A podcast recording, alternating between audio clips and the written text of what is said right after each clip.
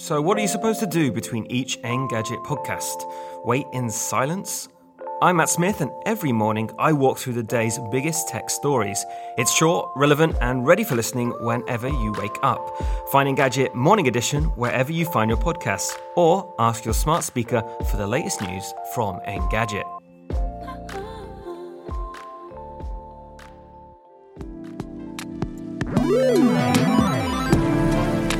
Everyone, and welcome back to the Engadget podcast. I'm Deputy Editor Cherlynn Low, and Devindra, my usual co host, is out this week uh, on paternity leave. And joining me to be a guest co host is one of my favorites, even though I am loath to admit, Mat Smith, our UK bureau chief. Mat, how's it going? Uh, I'm going good. I'm, I'm just here to kind of prove that Devindra's old news, and I'm here to replace him. Oh. You know what you need in tech podcasting? You need more white men, and that's what I oh, am. Oh, God. Yeah. Oh, oh boy. Now I'm regretting my decision. Anyway, today we have a lot to talk about. Uh, we have Twitter had a really busy week, and we our, our poor senior editor Karissa Bell has been just just having the best time, I'm very sure. Um, and she'll be joining us this episode to talk all about that. As always, if you're enjoying the show, please make sure to subscribe on your podcast platform of choice. Leave us a review on iTunes and email us your thoughts at podcast at engadget.com. Uh, we also live stream the recording of this podcast Thursdays. Thursday mornings at about 10 a.m. Eastern on the Engadget YouTube channel, and we can talk to you directly there. So come join us, it'll be fun. All right. So this week has been insane, I feel like, for just Twitter alone. Uh, Elon Musk is now on the board, and then we're getting an edit button at last. Uh, our senior reporter, senior editor, uh, Karissa Bell, has been covering Twitter for us. Uh, and she's here today to kind of help us tell us how her week's been really Karissa. How are you doing? Thanks for joining us. Yeah i'm happy to be here. So yeah no i mean do you want to tell us what what kind of kicked things off with the whole the whole drama around twitter? Yeah i mean i guess if you look back it really started a few weeks ago when elon musk was like started kind of cryptically tweeting as he does about uh-huh. twitter and social media platforms and like do we you know should i make my own um, and it turns out that, you know, at that time that he was actually buying up a large amount of Twitter shares. And then we, um, you know, we woke up one morning and Twitter and uh, Elon Musk owns 9.2% of the company, uh, which is Jeez. more than Jack Dorsey, I believe. Wow. I didn't, I mean, I knew he was yeah. the largest shareholder. And like, I, I wasn't expecting it. I know like Elon lives on Twitter basically, it seems like, right? But then like for him to be quietly buying up shares is like, is this something that s- someone else maybe could have done? You know what I mean? Like, did he, you think, have to have like talked to people to get this sorted? Or he just was like just slowly buying shares through his fidelity? I mean, my my understanding is that you know to to buy that and the amount of shares that he did in that period of time, um, you know, it's it's quite intentional, and it means that he was buying like on any given day like a fairly large percentage of whatever the trading volume of Twitter was that day. So he was clearly, mm-hmm. you know, trying really hard to to make this happen in a relatively quick period um, from from what it seems. So it wasn't like a spur of the moment thing for him. Um, and and so when when that news popped, what was your immediate reaction? Like, did you immediately think, "Well, he's going to control Twitter now"? I mean, like with so much that Elon Musk does, I think you know you never know quite what to think. It's never really clear exactly whether he's doing something, you know, to make a meme out of something, if he's doing something as a joke, if he's actually like serious and he decides that like, you know, social media now is like his, you know, his next big thing. I don't Sure. You know, I think it maybe it can be like a little bit of all of those things. Um, the, the easiest answer is because he can, and he decided he wanted to, and he's has billions of dollars, and you know that was a negligible amount of money that he spent um, to get us all talking about it. Yeah, I think like Elon Musk, once he's interested in something, he's more than willing to throw money at it, right? Whether that's SpaceX or Tesla, or you know, when it comes to kind of the, the more sillier things they've done. Do you remember the Do you remember the flamethrower uh, they launched and things like that? Like so there's spectacle, there's statement plays, there's power plays, there's the kind of the psycholo- the psychology of it all. But you know, Twitter is a hobby for him, so why not you know spend money on your hobby? He just does it in a very different scale to the rest of us. Yeah, I, I want to talk about like what Twitter sort of with Elon's influence looks like in a little bit, right? But the timeline of events, Karissa, so short, I don't know how long after it was, but quite quickly after it was announced he became a board member of Twitter, right? Yes. Uh, I believe that was on tu- that was on Tuesday, I believe. And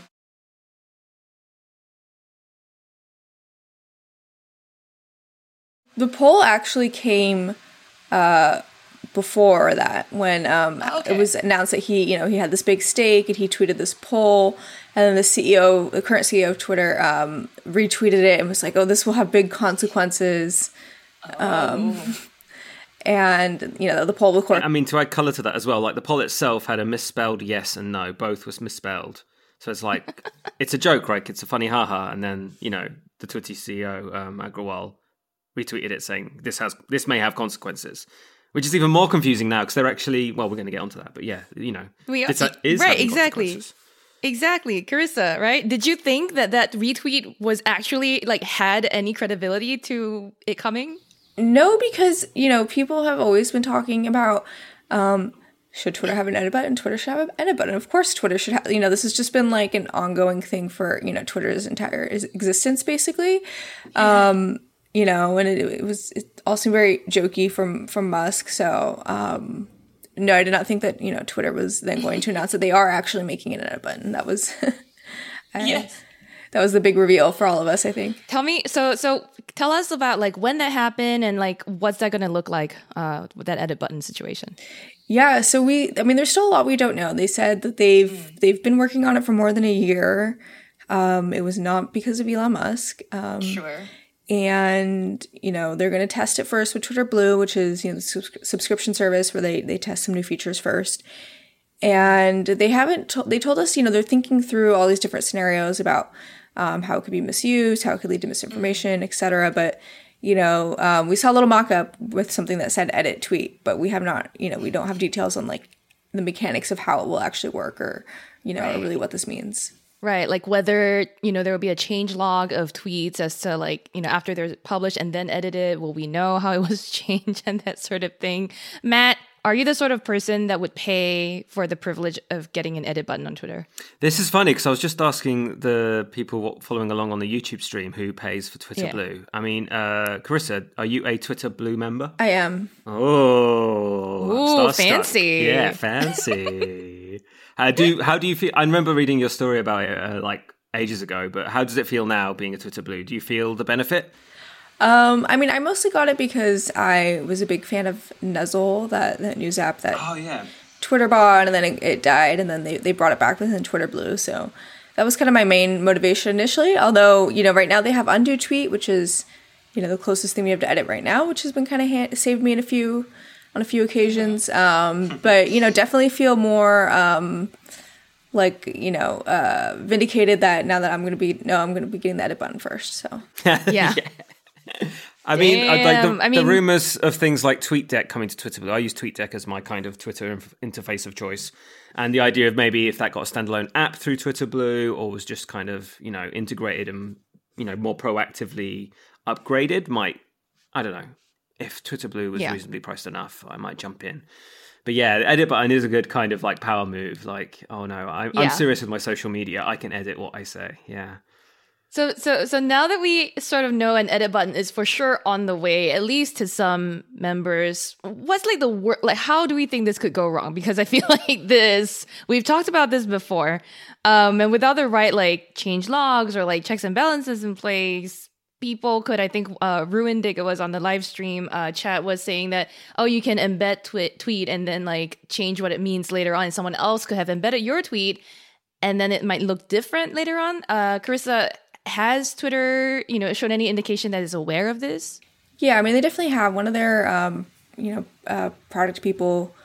As soon as Twitter, you know, tweeted out that they were working on edit button, you know, he kind of came in with his own thread and he said, you know, we're thinking through these things. We know that this is a concern. He didn't go so far as to say exactly how they they plan to address this. You know, people have different thoughts. Um, you know, you mentioned the change log. Um, Facebook CTO also kind of jumped in at one point and said, "Yeah, Facebook solved this years ago. All you do is you just make a change log, and it's fine." Um, you know, Twitter is a different platform. It, you know, works a little differently. So, I think there is definitely some more nuance there because, yeah, it is definitely a concern if somebody tweets something and it goes viral, then they completely change it. You know, Twitter is already known for misinformation, harassment, you know, all these really serious issues, and this just kind of adds another layer to to all of those things. So they're gonna have to figure out a way around it for sure. Mat, what's your most nefarious idea for using this edit button? so, in the tradition of being a media type that uses social media, I was thinking this could definitely be utilized into a kind of cryptic novel thing. If there was a change log, you could Oh. just change the tweet and kind of, for the people willing to kind of watch it develop, they could have you could have like a narrative stretched along a single tweet. I mean, someone's going to do this and do it way better than I ever possibly could. But I think there's like there's some creative latitude if this kind of comes Yeah. off. But I feel like a changelog is so necessary and something that we'll get to, like uh, the fact that they've kind of already started changing how old tweets look. Um, That kind of ties all into it. So it, it'll, they need to figure out a kind of a clear solution for it that everyone can understand. Also, they might be just handicapping themselves. If you're unable to kind of reference ancient tweets, then people will just stop linking out to Twitter. They will just copy and paste the text in. Or I remember, like I don't know, a year and a half ago when um, I know no longer than that, BuzzFeed would often embed like funny tweets and stuff, Yes, and they'd often yes. die a death. But they just started doing Yeah. screenshots of them, like JPEGs, without any of the Twitter embeds, and that kind of gets around it. But then you can also fake those as well. So there's no easy answer. Basically, the internet is is tricky and can be very easily manipulated, and we all have to be extra careful. Like media literacy just got a new chapter, kind of right, like Ooh. on the subject on the workbook. Oh, oh, hot take! I'm gonna pitch this, and we're writing writing it up. I uh, Karissa- yeah. on the sidelines, ahead, by the way, I was just checking, and yeah, I can't join Twitter Blue because I'm British and it's not launched in the UK. Canada, Australia, New Zealand were there before us, which I found outrageous. But yeah, so I still have to wait my turn for Twitter Blue. I'm afraid. It's okay. I'll buy it for you on your behalf. I'll, I'll be blue for you. It's okay. Sure, has a different meaning in the UK, but we'll get to that later. Oh boy. Um, Karissa, there were other stuff happening in Twitter, like in the Twitterverse, sort of this week, right? I think Twitter made some more announcements. Um, did any of these stand out to you? Um, yeah, they made some changes to their their policy around uh, Ukraine. Uh, so Twitter actually changed their their policy to um, prohibit government accounts, uh, like official government accounts, from tweeting photos of prisoners of war. And you know they did that because you know there's been a lot of discussion since you know kind of this since we start we first started seeing those photos uh, of you know uh, Russian soldiers you know circulating around that you know this is against the Geneva Convention and that you know there should probably be some some thought into whether this is something that uh, the platforms you know like Twitter should be allowing. So they said you know we're we're not going to allow that except in you know with some cases when there's like a exceeding public interest. Um, And then the other change was that they said that they're going to stop essentially they're going to stop recommending uh, official Russian government accounts as well and like searches um, and timeline and re- like all the recommendations. They're basically trying to like demote them. They're not, um, you know, they're not like blocking them or preventing them from using Twitter, but they're going to try to like suppress their reach. And the rationale that they use for that is kind of interesting. They said that they're not going to recommend government accounts when they're engaged in like an armed interstate conflict and they're also suppressing information locally which is like kind of a very complicated policy rationale but you know it seems like they were trying to come up with something um, that i guess could in theory be applied in other contexts i think right now it's pretty uh, clearly aimed at uh, russian government accounts which have been uh, spreading misinformation on, on twitter for quite a while Jeez. I mean, uh, that's we can talk about that policy and and and whether or not it's applied the right way. I think that's like a huge conversation that we probably don't have the time to go into right now. Um, but I'm glad Twitter is thinking about about its impact, right, on people during this time, during the war. And I don't know, Mat, do you have any thoughts? No, like like you say, it's it's a particularly tricky Right. topic. And what's uh, what's I find intriguing on the UK side is um, there's been like you know the kind of people that once had a political career who are now pundits on like uh, news shows and stuff. So there's a guy called George Galloway in the UK. He's a former MP, member of Parliament, and uh, he's been tagged uh, by Twitter as uh, Russia state affiliated media because he has like a kind of show on RT Um, and so he's like responded saying, Dear Twitter support, I'm reading out his tweet here. Dear Twitter Yeah. support, I am not Russian state affiliated media. I work for no hashtag Russian media. I have 400,000 followers. I'm the leader of a British political party, not a main one at all. I spent nearly Okay. 30 years in the British Parliament. If you do not remove this designation, I will take legal action. He also tweeted at Elon Musk and is just kind of flying off the handle. But the idea is that, yeah, you've been taking money most likely from RT, which is a wing of this government. Therefore, I would say you are Russia state affiliated media, however which way you cut it. Unless he's been giving zero money whatsoever. But yeah, this this kind of thing is now spreading beyond the kind of just RT themselves as to kind of, you know, the other actors who are kind of, you know, one one degree away from these things. So it's kind of fascinating to see how Twitter is trying to tackle misinformation. Karissa and I had a like sort of brief conversation on Slack in the middle of like a very busy day, I'm sure for her, where I was like, "Do you think this would apply just to like media outlet accounts or you know the journalists associated with them as well, right?" So it's like Twitter has a lot to think about because sure they can ban media outlet accounts, like the Engadget official account can be you know banned for saying something, but I could Filled with tweeting. misinformation. Totally, Absolutely like filled. that account. No. Hey, if you're following us, thank you. Um, there are some really great ideas in the YouTube live chat about how to like how to how Twitter can think about applying or, or setting up the edit function. Um, I think uh, first of all, Hatrius uh, Lim says not a Musk fanboy nor a hater, but having an edit button is good in their opinion. Um, I, I love the idea that you're not either a Musk fanboy or a hater, and I want to get to that in a little bit because the other day I was in a in an Uber and the the the driver and I had a very deep conversation about Elon Musk, and that's not a conversation I was expecting to have late at night in a New York uh, City cab. But um, Ruin Dig in the chat also said if the embed if someone embed an ed- edited tweet, it should have some sort of visual cue that it was an edited tweet, like a pencil symbol on the top right corner or something like that. Um, I mean, I think these are all great ways to show it, right? Like, but I think Twitter has more to think about than just like how it should be graphically presented. I think also they have to think about how it works with screen readers, maybe, right? Like, how would someone who's visually impaired get understand that this is an edited tweet from just listening to it? I don't know what I other it kind of considerations might goes. be. Yeah. yeah, I mean, it kind of goes beyond already what they're doing because you you already have the problem with Twitter of people kind of retweeting or sharing ancient tweets from you know absolute Mm-hmm. years ago with people assuming they're up to date because no one reads the timestamp. I'm you know that's already part of the tweet, but people don't pay attention to these final these fine details, so they have to kind of explicitly be showing and representing that you know this information that you might have seen somewhere might have been presented at a different time with different content and i think that's really tricky to do Karissa, if we if you had to make an educated guess, when would if you we were see twitter the- boss I know. if you when would we see this edit button roll out? You think? Um, I mean, they said the coming months. You know, that can mean anything. I think, you know, um, Twitter tends to take a long time to to do things, so um, you know, I would I would think it might be summer before before we actually see some some version of this. And I think you know the reason is you know what you guys were, were just talking about. Like, there's just so many different scenarios to think through. I mean, there's a reason why Twitter's been around 16 years now and they've never had this. Is you know because it's it's really complicated.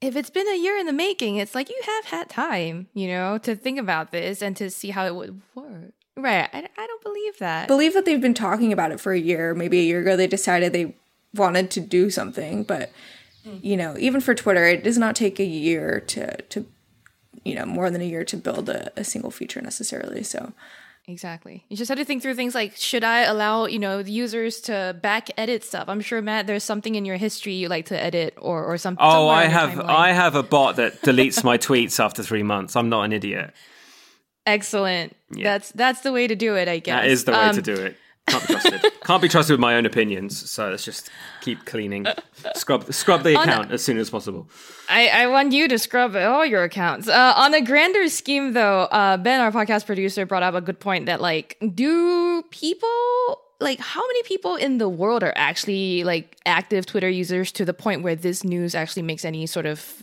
difference, right? I do think that, like, yes, a, a very active Twitter community is somewhat small. Um, but given a Elon Musk being an investor or board member now and his own like large group, large fan base. Um, I don't know how much of them are already on Twitter and would now maybe like be even more invested in in signing up for Twitter, but also even if there's like in pure numbers, not a huge number of people on Twitter, I personally feel like things that happen on Twitter, the way information and misinformation spreads on something like Twitter, has a huge impact on how we see the world, right? Does that feel like it, it as an observation, does that track for you, Karissa? It does. And you know, like the, the thing is is that Twitter spent so long tying themselves to this idea of like being the public record and mm. um, you know, this is why like they didn't want you know, Jack Dorsey even said a few years ago this is why he didn't want tweets to be editable because um, you know, government officials and like so many important like cultural moments like play out on Twitter. You know, this was especially yeah. true when, when Trump was president and he would just like make policy via Twitter. Um, you know, but even before then, it's like all these like these big moments and like people people announce things, people um how you know celebrities say stuff and like it just turns mm-hmm. you know it's like so much of part of like kind of what happens and what we pay attention to and like twitter is like the way that a lot of reporters like track how people are reacting to things and people's response and like tweets are in news articles mm-hmm. um you know so you know it was always kind of like once it was out there it was there so um you know this is a really kind of yeah it it could if they do it wrong you know it could really change you know our you know our perception of twitter in a way i think Mat, do you agree? Yeah, totally. Um, I think Karissa said it better than I could. I I just think there's there's a lot here to be a. I don't know. I yeah. I have nothing. No, you're fine. Be- no way I, better I, to say it. Yeah. Karissa th- this does a really good job of covering all of this for us, and I feel so bad for you. But uh, again, since you're the expert, is there anything we should be looking out for? We should be concerned about with all of this happening? Um, I think we just want to watch, you know, kind of again like how they how they do it and sort of if they actually are, you know, taking in people's people's feedback into consideration. Um, you know, and there, there's like some I think reason to to be positive about that. We've seen Twitter in the past, you know, like on for example, on some accessibility issues where they put out a mm-hmm. feature and then, you know, the, the public was like, hey, this is not accessible. This is this is a big problem and then they, you know, they quickly started trying to address it. So um, you know, I think it's it's there's reason to believe that they're going to be serious about you know kind of doing this thoughtfully. But you know, again, it's also with Twitter, and you know, there's always unintended consequences. So um yeah i just think it's gonna be really interesting would that change with with elon as a board member you know like are they gonna be more risk taking risk averse with him i mean it's hard to know um mm. you know you obviously have you know a certain amount of influence as a board member. You know, Twitter also just they just fended off a, a takeover, you know, from a uh, not too long ago from uh, a company called Elliott Management, and you know, they're that group is no longer part of the board, but Twitter is still held to you know go, some pretty aggressive growth goals that were set for them um, as mm-hmm. part of that arrangement. So, you know, Twitter kind of has you know they're under a lot of pressure right now. I definitely think, you know, um, it's it's going to be interesting those when you know the to see kind of how or if like Musk is able to kind of influence him or if this is just kind of like something he's doing on a lark. I mean, it seems like yeah. he does really care about um, speech and, and, open platforms and stuff. So, Gosh, you know, yeah. I'm sure he's going to um, you know, try to le- try to leave his mark in some way, but I think just it's I, I don't want to get into the predicting what Elon Musk is going to do game. Yeah, no it's yeah, that's impossible that to do. Yeah, yeah, exactly.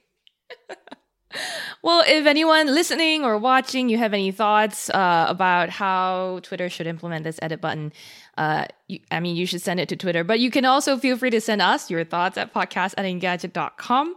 Uh, Mat, did you have anything to add before we let Karissa go? Uh, yeah, one one thing. While while Chris is here for sure, I'd love to hear her yeah. opinions on uh, Jack Dorsey's uh, comments on Twitter over the weekend. He said how he yes, regretted, exactly. he'd kind of regretted what Twitter did. Well, it's more broad than Twitter, but uh, yeah, he tweeted over the weekend saying the days of Usenet, IRC, the web, even email with PGP were amazing. Centralizing discovery and identity into corporations really damaged the internet, said the millionaire. Mm-hmm. Um, he says, I realize I'm partially to blame and regret it. And this is Dorsey just kind of admitting that, you know, when the internet grew up, it wasn't all, you know, it wasn't all for the greater good, um, which we all mm-hmm. knew already for sure. But to have millionaire Jack Dorsey saying it is kind of I don't know interesting. And this came just be up, just ahead of all this other absolute chaos Right before, that happened yeah. with Twitter. Yeah, and I wonder if it was timely. I, I, I don't know. Like every, all these things kind of stacking together makes me a bit suspicious as to Like, do you think he knew? what. Do you think Oh yeah, what happened first? I mean, yeah, which which one of these things kind of got the ball rolling for sure? I think it's you know Dorsey is obviously you know he he's really jumped onto this kind of Web three bandwagon. He's very into you know crypto and decentralization. He you know he's spearheading this kind of separate project called Bluesky to sort of make a decentralized Twitter protocol. Um, and you know I think it's just you know my my personal opinion is that it's a little disingenuous. I think um, you know when he says like oh I regret my role and it, he kind of acts like he didn't know what was happening. he you was know, doing, I think I think we've seen this from Zuckerberg too with his whole like pivot to the metaverse. They're like, oh, sorry, sorry, we accidentally like broke the internet, but don't worry, we're building like a new internet that's And democracy. Don't forget breaking democracy. Yeah. so you know. I think it's it's fine, I guess, to acknowledge that like maybe you did the wrong thing or you would do it differently now, but Right. I just, you know, him, he's, you know, the saying that he kind of, you know, doesn't like it being centralized to all these companies. You know, that was like his mission for, you know, a long time when he was running Twitter.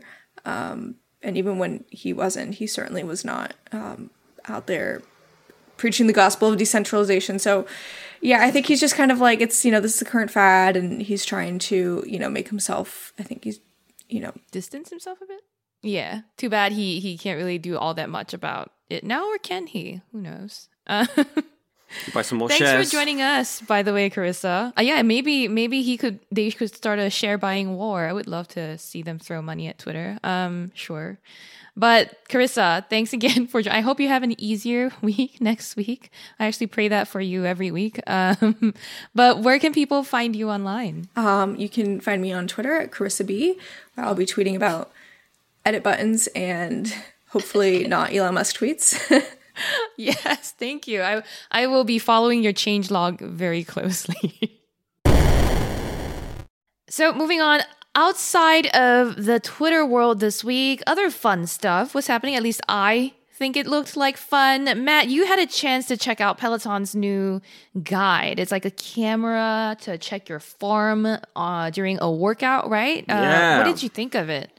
So what I thought was, why am I working out at 5 p.m. in the evening? Um, That's me all the time.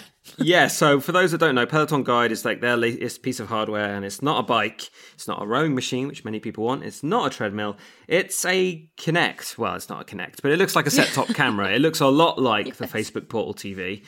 Um, it's just a very simple 12 megapixel camera sensor, in fact. So there's no LiDAR, there's no infrared, and uh, the Peloton, Peloton alg- I was going to say, the, the, the Pelican algorithms.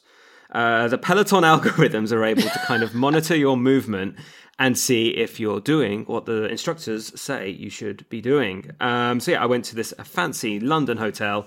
They had like a suite set up with a big old TV and the Peloton guide, and I sweated it out for about I don't know forty minutes. Um, and yeah, so this is you know the classes are very Pelotony, like. Um, They've got uh, body weight exercises. This is all more aimed towards strength training, so it's a little bit different to their usual customer. Um, so there's strength training, there's uh, core, and these are these are the kind of uh, classes that will use this new technology inside the guide. Uh, the camera kind of it's got one of those kind of very wide-angled lenses like the, uh, like the Portal TV does, and then like Portal TV or the most recent uh, Apple uh, iOS and iPad devices, it can kind of smart track you and keep you in frame. I'm mm. using my fingers, and I know this is a podcast, but yeah, it can Like center you- stage, right? yeah, like center stage. Yeah, it'll keep you in frame while you're working out, and it's wide enough that it'll capture, you know, the yoga mat and you know when you're stood up all in one neat shot. So you know that's all very well accomplished, but it's not that hard to accomplish either in 2022. Um, yeah, but the smart part comes from the ability for the camera to kind of watch how you're doing the exercises and make sure you're kind of following form to the letter. So the algorithms are making sure, say, your hip isn't dipping or you know you're retracting your shoulders when you're doing like a, a reverse fly because I know what that is. Um, and yeah, lots of other exercises. And um, one thing I like about Peloton, and one of the criticisms of Apple Fitness, like as a good comparison, is Apple Fitness Plus is very kind of stripped down to the point where if you don't know what's going on, you're completely lost and at sea. With Peloton, before Really? you kind of kick, I find when with Peloton when you jump into the class, it will literally kind of preface exactly the parts of your body that it's going to hit and the exercises that class is made up on. So if you're not quite sure what a hammer curl is and wondered how that's different to a bicep curl, you can kind of clarify that for yourself before you get into the workout. And I feel like with a lot of workout stuff, when you're not one on one with a trainer or, you know, an experienced gym goer, that's the kind of stuff you just want to know. You just want to feel confident doing the Yes. exercise before the exercises kick off. Yes, exactly. You and I, you and I had a, a, fun forty-five minute workout session recently. uh, Yeah, where we yeah, had yeah. trainers helping us out. That's the idea, I think, behind the Peloton guide is that like it, it sort of it doesn't fully replace an in-person trainer that would you know look at your form, but as we all were locked in for a little bit, we we sort of had to find ways to go about this, and the Peloton guide seemed like I think born from you know the move towards home fitness gear and having people you know stay away from having to interact with other people, and so. I don't know how effective you felt it was on this. I mean, I'm getting one in to just test out for myself. Uh, there is another device out there that is uh, going to do something similar, or actually already does, which is called uh, the Tempo. Um, Tempo has like its its uh, own version that uses an iPhone camera with lidar, therefore, um, to kind of do the same, track your form, see if you're doing your reps right. We also tested out like a Samsung camera that would do something like that, like this, um, last CES. So it feels like there's something people want to do. I'm curious to see how much better at it than Peloton is. Like what the USP. See, so I think, yeah, I think it was. It's still a little bit too mild. It's a bit too gentle, and it's Right. not specific enough. Like you're not actually getting actionable changes. So when me and Cherlynn did this uh, HIIT class a few weeks ago, you know, the coaches could say, "Okay, bring your shoulder blades back," and they can kind of correct exactly what you were doing wrong. Here, it, the onus is on you to kind of figure out why you weren't getting the kind of movement points in, in comparison to the instructor. Um, and I put this in my story. You can read the whole the whole sorry episode of me doing exercise on the site. But um, the good thing about the camera is it's constantly looking at you and constantly checking your form. The bad thing is it's not telling you how to improve the form. It just tells you it's very you know very digital. You're either doing it right or you're not. Um, so those are the two differences really between like an in-person training session and at this point Peloton, the Peloton guide and the strength classes they don't do live instructor sessions, which I swear is like a good half of the USP of Peloton is having the instructor say, "Hey Trisha in Calgary, you keep pushing it," or whatever they're called, or wherever they're from. You know, that's Oh, yes. that's part of the appeal, right? That's why people like Peloton. They like that kind of almost in the class feeling. So I think perhaps when those live classes are kind of integrated in, so you have both the camera scrutinizing you and the trainer kind of watching everyone, that Right, might right. make it a little bit more compelling. more Peloton-y. Yeah, but um yeah i will i i plan on on taking this for a like a ride uh, ride so called uh, but like testing it out again something like the tempo and then also talking to like i see a sports therapist or like a chiropractor for my form and like physical recovery and and from from working out and fitness stuff. So i'd love to see their take on it right? Like a, a a professional's take on what the guidance being dispensed this year but i do have two important questions for you uh, Mat. One what is the price of this thing? Because Peloton things, as we all know, are very expensive. And two, what is the privacy situation like? Do they make any promises as to whether your your you know image is being captured and stored on servers somewhere? Is this like a live Yeah. stream? Like what's happening there? Yeah, so to to to talk like a PR representative, those are two excellent questions, Cherlynn. Uh, price wise, it's actually cheaper than they say it was going to be. So it was originally going to be over, I think, four hundred. I think, like when it was first revealed. Let me double check. I think the price they outlaid was like four. I thought it was $4.99 or Four hundred and ninety-five dollars. This smart camera was meant to be. Now it's a little bit more sensible, but not cheap. Uh, Two hundred and ninety-five dollars uh, in the US. Almost Um, half. Okay. Oh no. yeah, yeah. But Well, there's also a new expensive all inclusive monthly subscription that goes with it. Oh, so at the introductory rate, that's $24 a month, which makes Twitter Blue look like a Oh. bargain. One of these days, we're going to do an Engadget podcast episode specifically dedicated to how much I hate subscription service things moving forward. Like, just Yeah. everything is a subscription now with hardware. Is anyway, there's And it's always the borderline too much. Like I don't understand Yeah. why there aren't more things like the Twitter Aura Blue Ring. that are Yeah. sub five dollars. Yes. uh, yes, the Oura Ring is a good one. We should definitely get into that Oh, at some point. Um, we should talk about that Monday. But that's That's just the introductory rate, so it will go up to thirty nine dollars. I think that's starting next year. Um, I, and that's just a lot of money. That's like gym, or you know, that touches on gym subscription fees. That's the Peloton model, right? That's the dumbass. It's not. I don't know if it's dumb, but it's that's how they make their money is to like sell these services and ch- lock you in forever. I mean, countering that, Peloton's digital only subscription, so the without the bike setting, so the one you just need your iPhone for, that is twelve dollars per month, which is Right, we have that, totally fine, Fine. sensible, adequate pricing. Still a I little bit more expensive than some others, but yeah, sure. Sure, but I feel like the the premium of Peloton kind of warrants it, or at least is more explained by it. Um, and on that privacy note, before I forget about that, so lots of lots of different bits and pieces to the privacy thing. It has the kind of standard, easy, easy to fix thing of you can cover. There's a lens cover for the camera, so you can slide that across if you want to. There are also switches on the back to switch on and off the mic. And now the guide not only you know obviously um, you want to be able to hear things and all of it. But there's also a voice assistant built in, like kind of rudimentary Peloton voice assistant to say, "Hey Peloton, cancel class. Hey Peloton, skip ahead." That kind of stuff. You can also adjust volume. I think uh, the voice coach wasn't great, but I think I was using an early beta. It wasn't very good at picking up my voice. Maybe because I'm English. Maybe because I was too out of breath. I don't know. But for whatever the reason, it. I just was shouting at the TV, Peloton, Oh stop God, class. this." Yeah. Please stop the I pain. can't do any more. Peloton, call ambulance. Um, so yeah, so privacy wise, yeah, they ha- you have these manual physical controls which kind of allay you a little bit in that you're completely shuttering off. Now, when it comes to kind of the guide and how it's integrating what that camera is looking at during your class, it's all the processing is done on device. So there's nothing sent to the cloud for processing and sent to the cloud for processing and back down. It's all done on device, which is good. Although, and I read this in a Wired story, a kind of deep dive into how they made the guide. There is a part in the T's and C's about how uh, Peloton does have a caveat about uh, future utilization of like Face ID and stuff like that, which again could be as innocuous as having multiple users in the same house and identifying them. This is a thing that Kinect and even PlayStation did. So Xbox and PlayStation did this like years ago. Um, so that that would be sensible. But again, is that going up to the cloud? What are the rep- repercussions here? Also, it's just a image sensor. Um, there's no kind of complicated 3D data here, so it's not the most secure right, way of identifying a person. But then, you know, what damage can you do with your with a face on Peloton? Not much. But yeah, it's still a you know, I think it's a fair privacy concern.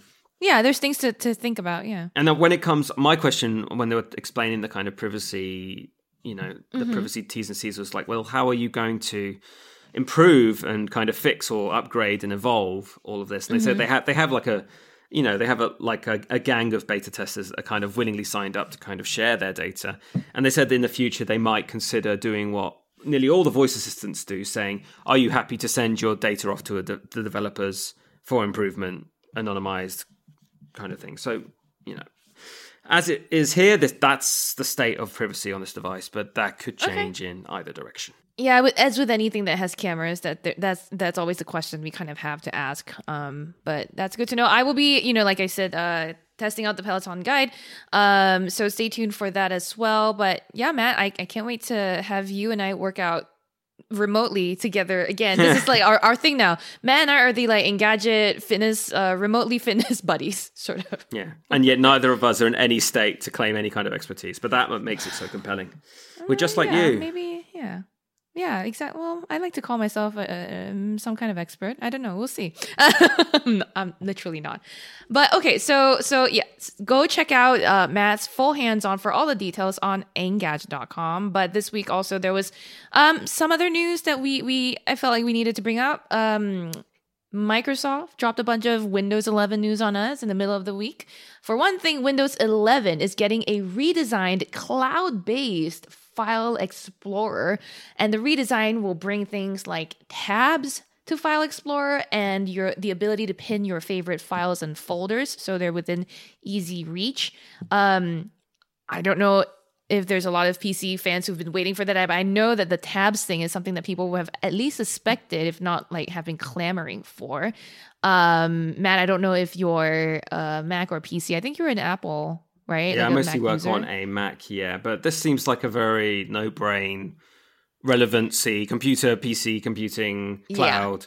This is Yeah. just a thing that had to happen. I think it's a bit late to be I- honest. Um, I know. I well, like I I like File Explorer a lot. I'm a PC person, and I anytime I have to switch over to a Mac to use Finder, I'm like, there's parts of Finder that work really well. The previewing works great, but then like, God, just explore like exploring Finder, trying to look for something on Finder is is difficult for me. Um, but yeah, that's not the only change that Windows 11 is, is coming with. There is also improvements system wide to video calling um, and live caption, which the company announced earlier this year in February, will allow for transcribing of audio playing anywhere on your PC. Um, so that's good. It's basically adopting what Google's doing with Chrome, bringing it to you know local files that you play back from, say, File Explorer or Windows Media Player as well. and Um, Cherlynn, is this right? This was all kind of bundled together as a kind of future of hybrid work plus Yes. Microsoft plus Windows kind of thing, right? Yes, exactly. So Microsoft didn't like do a huge event or anything. This was really like a set of press releases that I guess Panos put his name on, and then they released it. Um, so yeah, there's there's you know I think it's it's not a big enough set of changes that they had to do an event for it, but they did have like a meaty bunch of updates they wanted to announce, and that's what happened.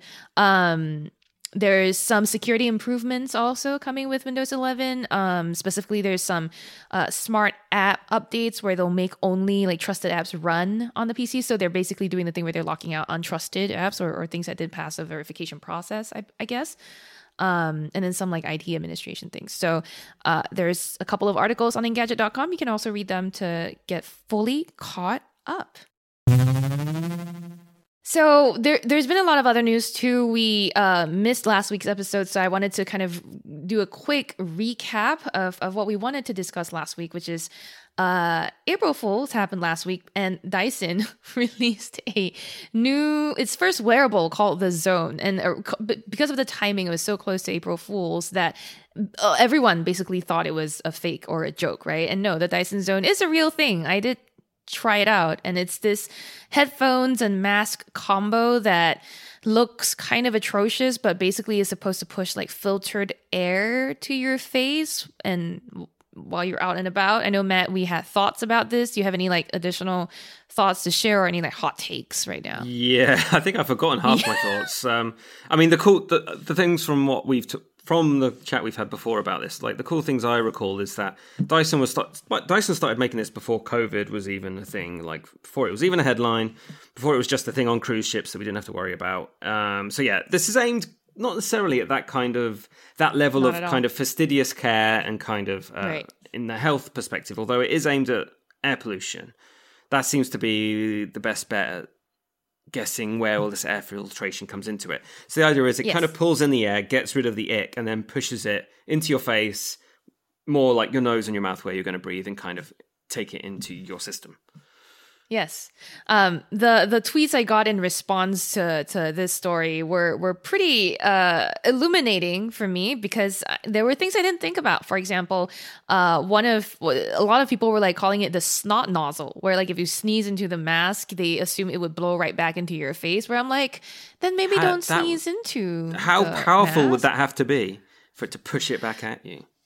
Yeah, and I also have never felt comfortable sneezing with like a thing around my face. I don't know, like unless it's like a, a fabric mask, which is a different thing altogether. But I don't know. Um, but it, I guess it's a valid concern for some people. And then, like you said, Mat, this is definitely not for COVID germs or something. The the dual layer filter system here takes out things like um, nitrogen dioxide, um, ozone, that sort of stuff that would you know also be bad for you to breathe in.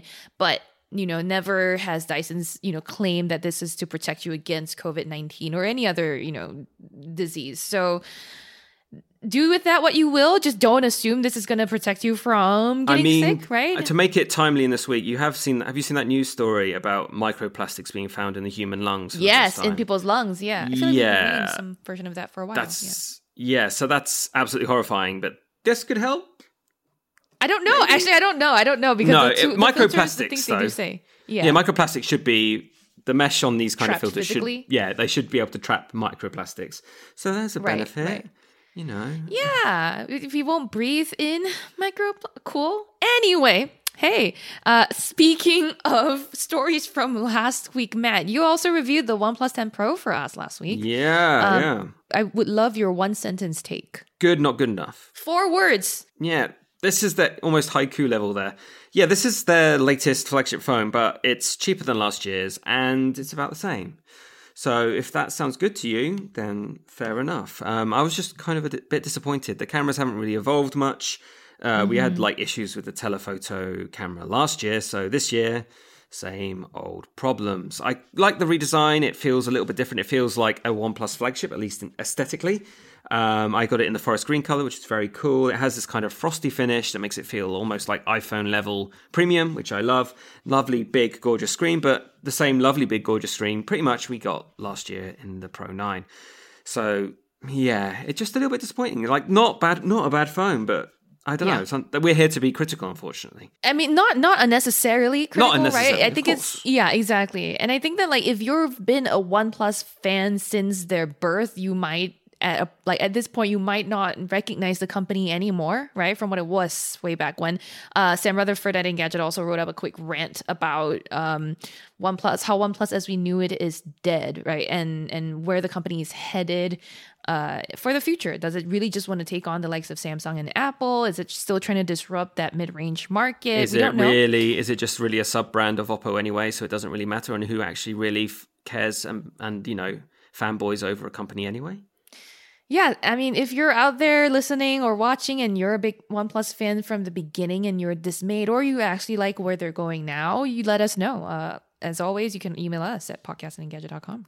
Yeah, I think the the thing with OnePlus and like them, you know, changing tag, which has happened gradually, but on the same Yes. trajectory for the last five years, to be honest, is that Yes. um, ch- you know, great phones have got cheaper. Like all the phones have got so much better, and now at the cutting edge, very top, you know, one thousand dollar phone price. It's got a lot Right. harder now to improve Yes. in tangible ways. Also, ways in which us as tech journalists can recommend devices to people. Sometimes your Yeah. phone from last year is perfectly fine, and it would be wasteful in so many ways to buy this Yeah. new phone. I know, I know. I look, I'm rooting for OnePlus. Let's see uh, if they're gonna do anything different next year. But that was our quick recap of news from last week that we really wanted to talk to you all about this week.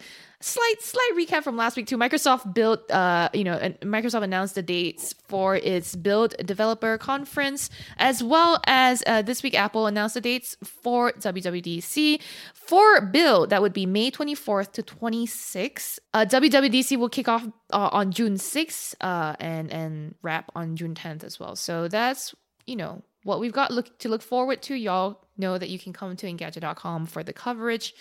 Um, speaking of WWDC, there's there was some other Apple news this week. Uh, incremental things like Fitness Plus got new um, workouts for people who just had a baby. Um, of course, you should not feel pressured to get into any sort of shape, so called, uh, after you have a kid uh, in, in any pace other than what's comfortable for you. But Fitness Apple wants to be there for you if you want to like get back to moving around. About the Fitness Plus, um, what I thought was pretty cool is like they've been using that trainer. What like she was doing like prenatal exercises classes as well, if I recall, or like she was Yes. uh, moderating for a gentler workout while she was pregnant. So it's kind of cool they've come full circle with the same trailer. Yeah. Yeah. She did. Yeah, yeah. You're totally right. Yeah, we had like a little briefing call where she like explained and so yeah, so so now she's the one leading it. So she she definitely has the experience of, you know, knowing what it's like to be a new parent, although she's she may be more primed to, you know, so-called get back to fitness, which is the title of the series. Um but anyway, oh, you mean because it's her job? Yeah. right like you right exactly like she she's more accustomed to moving and, and and you know being fit i guess or, or very active um another piece of incremental news for apple is that uh, hulu now sh- supports shareplay which is great um i like shareplay i would love for to see more apps support it but there is something that was a little bit concerning and this is like part of a larger um ongoing issue that apple has been dealing with which is AirTag stalking. And I think this week we saw uh, a, a news break that police reports seem to suggest like there's a larger pattern of AirTag stalking. It's not just like a one-off or two-off. According to um, some reports uh, and some police data, it looks like 50 women in eight different jurisdictions have reported or called the cops after discovering there's an AirTag on them. So cool. This is kind of disturbing. It's more widespread than we thought, right? I mean, this is as wide. I don't want to say I like predicted it would be widespread, but these are very cheap devices that are very effective at tracking things. Um, also, like I don't, you know, I never really like to be the person to step in and defend Apple, but I wonder how many of these myriad other tracking devices, Tile has made yes. millions of them, have been God, used in similar circumstances for similar terrible aims.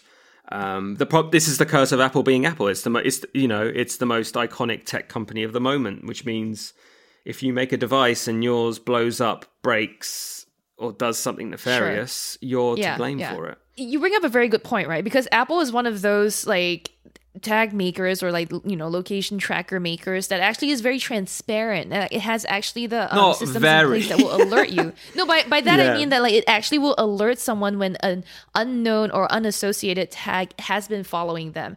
Like I don't think Tile has something like that built in. I don't think like a Samsung Galaxy tag. I mean, Samsung has said it has certain features like that, but like how comprehensive, how effective are those? And yes, maybe fewer people buy Galaxy tags. Maybe fewer people are actually using Tiles just to track their possessions but I'm curious now to see like how many, you know, tiles from the early days, right? Before like all of this awareness around this issue, how many of those may have been used to to stalk other people or, or just used nefariously at all, right? Mat, like did we hear anything about that? Well, you might remember the no, you remember not too long ago the story. There was a model who had uh, Brooks Nader, and uh, she she like uh, she I think she put like an Instagram story on or something about, about uh, AirTag tracking. Yeah, yeah, yeah. And so like Apple kind of had to respond to that, and so they've kind of they've I'm sure they've sped up their process for all these things. And there's meant it's still meant to be an incoming uh, update for the more later iPhones. I think iPhone 11 and above to kind of help you more finely fine grain track and find these unwanted trackers and things like that. Um, which probably uses their uh, there's a word for it. W1 chip, I think, or what do you call the it? ultra wideband thing? Ultra wideband, yeah. ultra wideband, yeah. yeah. So it kind of mm-hmm. utilizes that to better find these things. Gotcha. But yeah, like I think Tile and I think even Samsung have announced they're they're looking to kind of make sure their trackers can't be used in nefarious ways. Um, but again, it, it's kind of indicative that the two of us on this podcast can't quite recall their policy. But Apple's, Before, we know, yeah. we recall when a model w- was affected by an Apple I, well, actually remember when Apple announced the AirTags, they were like, no, to prevent unwanted tr- stalking, here's the different ways. They did think about from it. From the outset, they, that's true. They did announce it from right. the outset that these kind of things. Yeah, but they've also, they just didn't have the most comprehensive, right? But they've also expanded to the to their credit. Again, what's what's happening to me? To their credit, they have kind of expanded and kind of elaborated on these features, which Right. They have to. This is this is kind of crucial stuff. This is kind of tech yeah. being used badly. Yeah. Exactly. Um, exactly. Yeah. Like this goes to the whole philosophy of like when you make something and you can you people can use it for something bad or nefarious, you have to think about how to safeguard against that. So anyway, this is something to just keep an eye out on and that we are keeping an, an eye on and you know we want to see Apple do something about it. Um, in something a little uh, more heartwarming, I guess, uh, Snapchat released a new lens that will help people learn AS- the ASL or American Sign Language alphabet. Um, before, Snapchat did have a lens that sort of taught you some of the like more rudimentary um, symbols uh, in ASL, uh, but this one will let you learn how to sign the letters A through Z. So that's cool. And then something I thought was fun slash funny slash interesting is Rocket Lab. Will uh, Rocket Lab, rocket maker, Rocket Lab, I guess, um, will try to snatch a rocket out of midair with a helicopter. I I, I want to see the movie made out of this. Um, Sounds like um so. like a magician's stunt or something, doesn't it? Yeah, I, I know. Uh, it's it's part of it's part of a plan to sort of like make reusable orbital launch vehicles. So like if it's coming back and you like want to actually reuse it, you kind of have to save it before it crashes, I guess. So Uh, we shall see. Mat, you had something you wanted to talk about. Yeah, so this is something that popped up yesterday. This is comes from uh, OpenAI. They've announced like their second ge- generation DALL-E. Now that's a lovely kind of portmanteau-ish thing on Salvador Dali, the kind of the crazy artist, and WALL-E, the lovable Pixar robot. And this is like their AI image creating generative thing. It's very hard to explain in normal words. It's a multi multimodal AI, and the idea is you might recall about I think yeah last year, maybe at the start of last year, um, they introduced the first generation version where people were able to kind of type a sentence like cat in the middle of a room staring at a tree, and then the AI was able to sketch and kind of represent that description in that. visual yeah. form. Now they've kind of upgraded it, and some of the things. You've got to go check it out. It has its own um, Instagram feed. I'm trying to find. I saw the I saw the article, so I saw the like the main image on the article, and I thought it was cute. It was the really cute little little mice, impressive, micey bears. Oh, yeah, well, and then yeah, and then but then they also have you know yeah, I get triggered. and uh, and they have these like one of the kind of instructions to the AI was monster soup, and it's create created these awesomely ferocious like literally monsters that are soup images that almost photorealistic, like incredibly detailed, incredibly imaginative, and just very just impressive reproductions from an AI that kind of from the, from the examples we've seen so far. Oh, like, there's mice. Yeah, they are mice. I like artistically high quality, like a very weird mix of like student art project and 3D rendering or something. Um, so there's lots of things this does that the last one couldn't. Um, it's just far more detailed. You're actually able to kind of take what OpenAI's DALL-E makes and then edit it down a bit more. So you could kind of smush together two images. You could select like specific parts of an image or remove elements like a shadow or an item. And just generally, instead of like I think the old pictures are about 256 pixels squared. These ones are 1024, so you've got four times the canvas. So obviously the detail has gone up, and just they don't look as warped and bizarre as the first generation AI.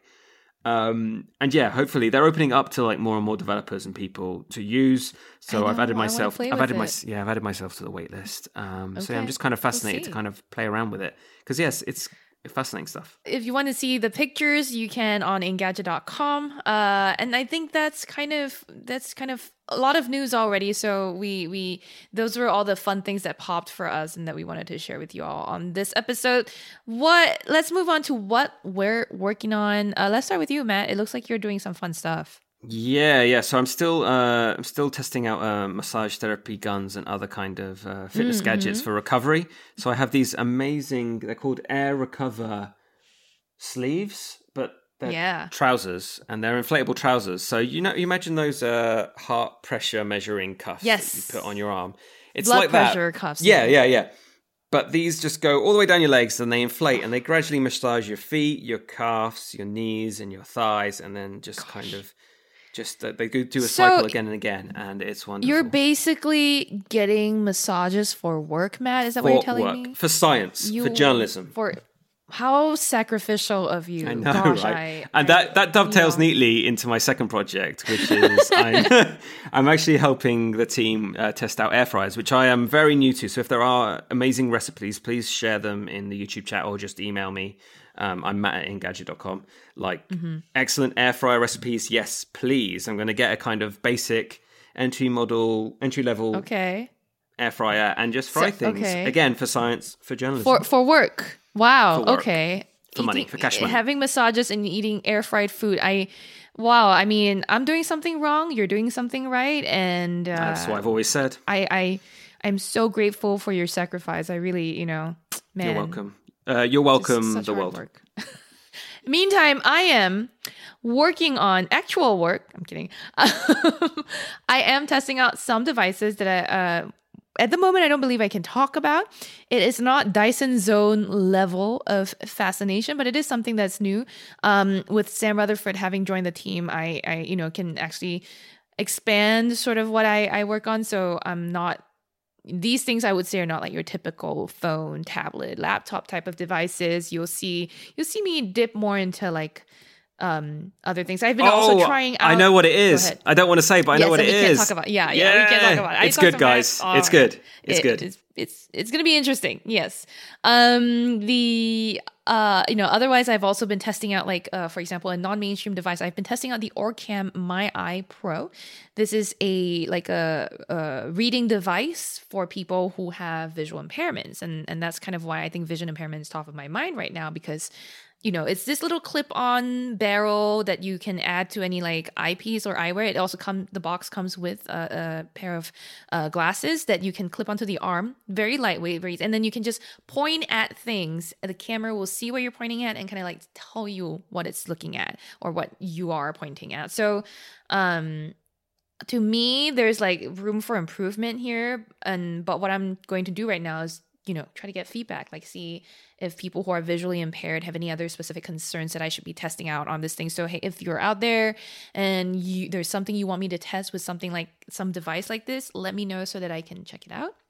Um, you know, Mat and I aren't the only people at Engadget. There's been other things going up too. For example, Steve Dent uh, reviewed the Nikon or Nikon, I guess, Z9. Uh, this is like the an 8K video recording camera. It's what 45ish megapixels, and It's it has beast. no mechanical shutter. This is a mirrorless uh, camera with no mechanical shutter, which allows it to avoid things like jelly roll um, uh, artifacting. So, if you're a big camera fan, check it out. Uh, Mat, was there anyone else's work that you wanted to shout out, or was Steve the only worthwhile person on the team this week? yeah, yeah right. Can you imagine? he was the only one pulling his weight this week. Something that happened last week actually, and we did a we did a little quick Twitter Spaces chat. So this is why a lot of this is kind of Yes. still in our mind. Was um, uh, editor at large James Trew wrote about the Jackrabbit. Yes. This is Oh a gosh. really weird, uh, Yes. bizarre half bike, half half e bike, half e scooter thing. Um, Yes, yes. I'm just throwing it into the back channels so people can know what to look at. Um, yeah, so it's a bike without pedals, so it's completely electric, and you just kind of stand on it. And so because there's no pedals, the kind of the whole anatomy of the bike is just shrunkier. And James isn't like a small guy. So it just looks like he's riding a children's bike around Valencia in Spain. So that's funny in its own right. But you know, he actually does a proper review on the bike as well, but it's mostly just to laugh at him on the bike. it's it's adorable. That video is amazing. I watched it, and you know, I personally know James. Like we all know James, right? And so I think that added to the like our fondness for this video. Um, but I, I would have uh, would recommend everyone check it out to to to see. I mean, And like it's also interesting just to see different e-bikes and different form factors. Like if it's an e-bike, you don't need pedals. Pedals. That's totally true. And also, a bike is more comfortable than a scooter. It kind of fulfills a lot of roles But- in one. My favorite scene is the scene where uh, he goes, okay, well, even though there's like you know a motor, like electricity gets you up most of the like difficult parts, right? But then he, like there's a scene where he's like trying to go up a slope, and then the like the the the e bike just kind of can't make it all the way up because it's going. It's not got the power to go all the way up, right? So he like has to finish off the last few steps on his own. He's already like on a what looks like an undersized bike, and then towards the end he has to like use his feet to kind of get himself all the way up the And, last prob- few like and probably all he's had to eat that day is like three huffs of vape. So it's probably just it's probably just all the struggle bus funny. for him. It's it's a great video. Yeah, we both love it, and and if you can go check it out on the Engadget YouTube channel. Um, what else should people watch? I guess to to chill out to, Mat. What would you recommend people? Oh, so are we going into our kind of culture culture selects? yeah, now? the Engadget pop culture picks. Yes. So um, there's this great Netflix show that's actually a few years old, to be honest. Actually, it's been running for decades in Japan. So in Netflix, in Netflix Zone, they're calling it Old Enough. And then I think the the original name is Hajimete no Otsukai, which means like uh, kids first errands or kids first chores kind of thing. So the idea is they give these under five kids like kind of parochial but kind of high stakes chores like go to the shop and buy mum some milk or collect the new watch with its battery repaired for your father. And they just send these kids out into like cities and across roads uh, to get these things, followed by a huge camera crew. And so they have this huge production staff of about 20 people who are just constantly lingering around the kid. So he's never in any danger, or he or she's never in any danger. And they're just constantly monitoring with these hilariously poorly disguised giant cameras. like wrapped in fabric, and the kids. Some of the kids even spot that it's a camera crew. Or it's like that that's a camera. And there's another one's got a camera. And they're like, excuse me, why have you got a camera? And they're like, oh, we're uh, measuring the electricity or something like that. And then they go, okay, because they're only, you know, they, they're only three years old or something. Oh my And there's, God. so- like, you know, they're adorable little kids, adorable little Japanese kids who are crying or are upset or, you know, overcoming insurmountable odds of co- crossing the street without their older brother. And it's, it's very like in the vein of like British Bake Off or uh, Terrace House style, soft, gentle, you know, I I self care, to watch this self care Yeah, oh viewing. God. Yeah, it's Right. really yeah. good. Except It's for really nice. except for without the food, right? Like without like. I w- can't watch any food show because it gets me so hungry. I'm always like having to snack a lot when I'm watching any of that, right? But this, this I could see myself like watching and like enjoy because I love.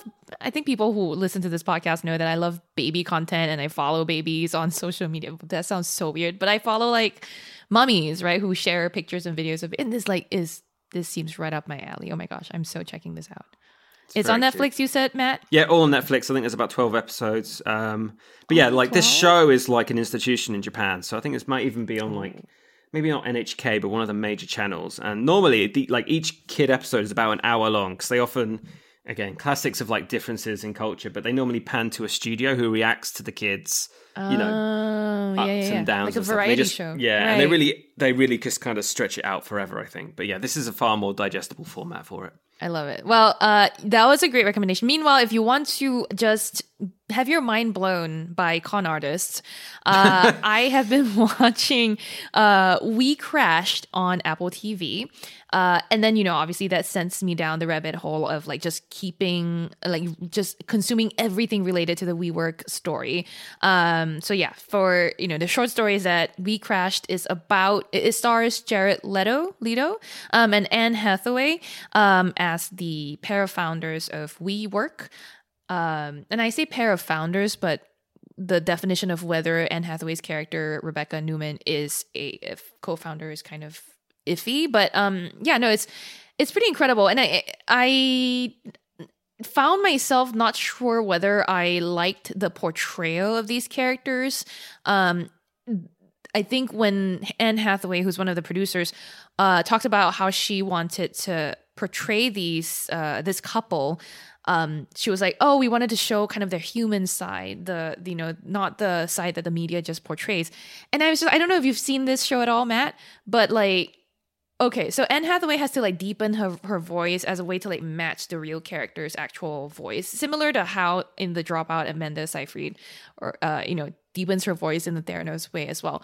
But um, it's off putting to me. It really takes me out of it. But then like you. And then I do the thing where I watch the videos with Rebekah Neumann herself, and I'm like, oh, her voice really is that low. Anyway, this is, you know, in case you didn't know what happened, we work just um we all know WeWork, I think, right? But we didn't I didn't know at least before being in media that like how how much of it was just like consuming money and expanding and growing at all costs without actually turning in um, profit and then at some point you know as a lot of these stories go the founders just get so greedy or they get so you know blinded by their their hunger to grow even faster that they just resort to fraud they resort to juicing their numbers or just straight up lying about the money they're making. And at the heart of this, I feel like, and I feel like this character is the heart of the show, is Anne Hathaway's Rebekah Neumann. Um, she's this like so Rebekah Neumann, uh, formerly known or her like maiden name is actually Rebekah Paltrow. As in a first cousin to Gwyneth Of Paltrow. course. So her whole thing is like she she's very goopy, right? She like like she she she uh once like she was like a yoga she went to like she wanted to be an actress and then she uh didn't really do very well at that so she went to study under i think the dalai lama um and and wanted to like and te- started teaching yoga at some point but then like met um the wow i remember her name and i don't remember her husband so i think that's great um her her her now husband uh and then he sort of like opened her eyes as to what else she can do. So she starts inserting herself in WeWork's business. She's actually responsible for their brand or their tagline, which is elevating the world's consciousness. It's just it's just incredible. I think I didn't know that like WeWork had this whole side of it that was trying to be so spiritual, and I think that was what was very fascinating. So, Mat, have I made you want to watch this show? I mean, I know, but you've made me read uh, Rebekah Neumann's um, Wikipedia page. In 2015, her father, Robert Paltrow, was sentenced in federal court to six months in Yes. prison, one year supervised, and a fine of $50,000 after being convicted of falsifying his income tax returns. So there you This that family go. is very interesting, right? Yeah, and then yes. When they started WeGrow, uh, Gwyneth Paltrow, who by the way wanted nothing to do with this show, has has has I don't believe officially commented uh, on this show. Um, you know, did an interview with Rebekah Neumann on a group like a group uh, podcast or something like that, and talking about how they see education and that sort of stuff. So I just think this is like. You know, after watching Inventing Anna and The Tinder Swindler, now I'm on We Crashed. God, you Uh, watch anything. I'm all caught up on We Crashed. I know, right? The uh, you know what I've been watching more recently, and I'll probably talk about this some other time. Is The Dropout on Hulu. So I, I'm really watching how these like people con themselves or con other people, and you know maybe there's What, a twist what at you learning? Yeah, journey. wait, yeah, I was gonna say, you, you learning lessons? That sounds sinister. Listen, Yeah, Mat, sinister. I'm just AF. going to school. Is I'm that even? going to Is the Cherlynn even life. your name? I uh, hmm, debatable. I want to consciously uncouple from this narrative. Well, that's it for our episode this week, everyone. Thank you as always for listening. Our theme music is by game composer Dale North. Our outro music is by our very own Terrence O'Brien. The podcast is produced by Ben Ellman. You can find Mat online at Me. You can find me online at that Mat Smith. That's Mat with one T. Uh, you can find me on Instagram if you take away all the vowels out of that, but it's too hard to kind of say on a podcast. And yeah, otherwise, you can uh, find me on engadget.com. And don't forget to subscribe or listen to The Morning Edition. That's my morning newsy podcast. You probably hear an intro or an outro to it on this very podcast, but please listen. Please feedback. Thank you. Good night. If you have any wild stories of true life con artists, you can send them to me. I'm at Cherlynn Low on Twitter. Email us your thoughts at podcast at engadget.com. Leave us a review on iTunes, please, and subscribe on anything that gets podcasts.